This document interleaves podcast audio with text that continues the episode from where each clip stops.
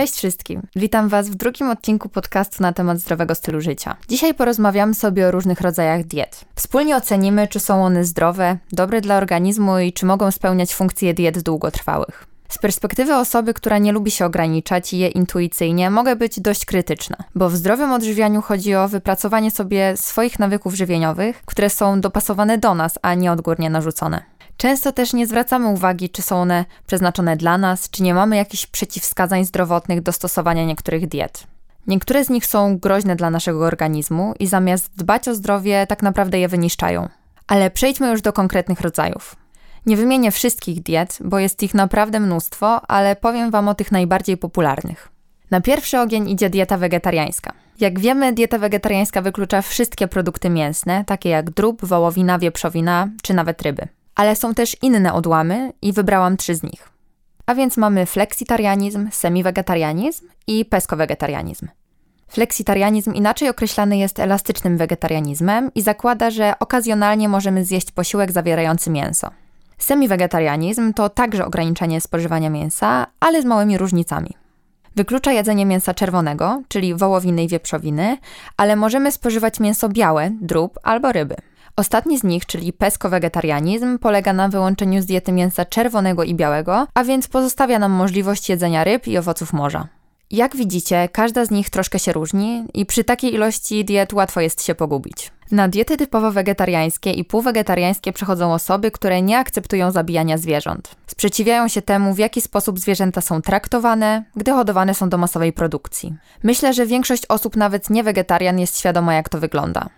W oczach dietetyków przewaga semiwegetarianizmu nad wegetarianizmem polega na tym, że jadłospis nie prowadzi do niedoborów nienasyconych kwasów tłuszczowych, witamin z grupy B, żelaza, wapnia czy cynku.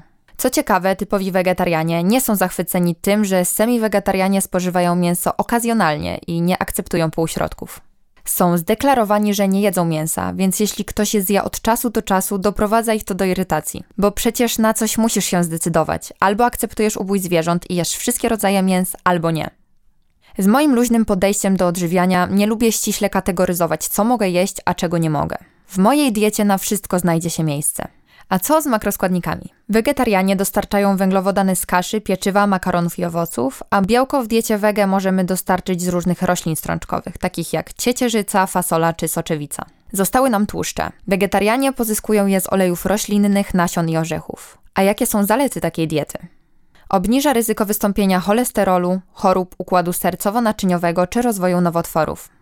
Przejdźmy do kolejnej diety, czyli równie popularnego w ostatnim czasie weganizmu. Weganizm w odróżnieniu od wegetarianizmu wyklucza nie tylko mięso, ale wszystkie produkty odzwierzęce, czyli zaliczam do tego też nabiał, taki jak mleko i sery. Weganizm pozwala na zamienniki mięsa, które są coraz bardziej popularne na rynku, np. wegeszynki czy parówki. Dopuszcza też zamienniki nabiału, czyli mleka roślinne, tofu i wega jogurty. Często te produkty bazują na białku sojowym.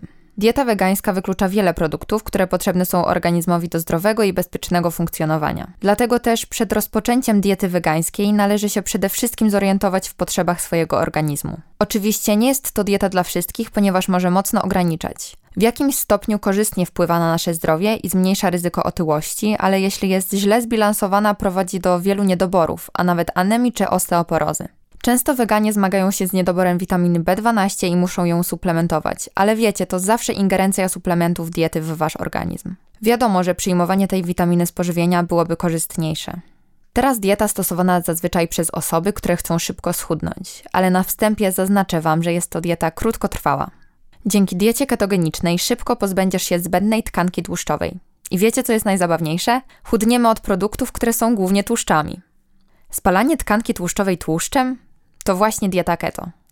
Charakteryzuje się bardzo niską zawartością węglowodanów i celem tego sposobu żywienia jest zmiana głównego źródła energii z węglowodanów na tłuszcze. Bazujące produkty to jaja, mięso, ryby, oleje i pełnotłusty nabiał. Zagrożenie pojawia się wtedy, kiedy osoby zaczynają tą dietę z dnia na dzień, bez odpowiedniego przygotowania. Pojawiają się problemy z trawieniem, spadek energii, zmęczenie czy problemy z koncentracją. Duża ilość tłuszczów w diecie może doprowadzić do ciągłych bólów w dolnej części brzucha. Ja osobiście nie jestem zwolenniczką szybkich i ryzykownych rozwiązań, więc sama nie zastosowałabym tej diety. Zdecydowanie lepszą opcją będzie powolne zmniejszanie ilości kalorii w diecie bez ograniczania się do paru produktów. Na koniec powiem Wam o diecie frutariańskiej. oparta jest na spożywaniu tylko i wyłącznie owoców. Dacie wiarę? Codziennie na każdy posiłek jeść owoce. Dla mnie to absurdalne. Do tego jeszcze owoce powinny pochodzić z ekologicznych upraw, uprawiane bez chemicznych nawozów. Frutarianie piją soki, smoothie owocowe, koktajle i musy. Ta dieta wzbudza wiele kontrowersji i nic dziwnego, jest bardzo restrykcyjna. Niektórzy nie wyobrażają sobie ograniczyć mięsa, a co dopiero jeść dzień w dzień tylko owoce. Na pewno nie można traktować tej diety w perspektywie całego życia, a nawet roku, jak podkreślają dietetycy. Składniki odżywcze pochodzące z tej diety są maksymalnie ograniczone, więc nawet nie będę wymieniać, ile konsekwencji za sobą ciągnie. Dieta owocowa jest zasadniczo dietą całkowicie fruktozową. Stosowanie frutarianizmu jest po prostu niebezpieczne. Lepiej zastanów się 10 razy, zanim przejdziesz na taką dietę. Jest powiedzenie, że wszystko jest dla ludzi. W odniesieniu do diety nie mogę się z tym zgodzić. Jeśli jakiś sposób odżywiania Wam nie odpowiada, nic na siłę. Nie każda popularna dieta musi być dla Was. Bądźcie zdrowi i szczęśliwi. Do usłyszenia w następnym odcinku. Cześć.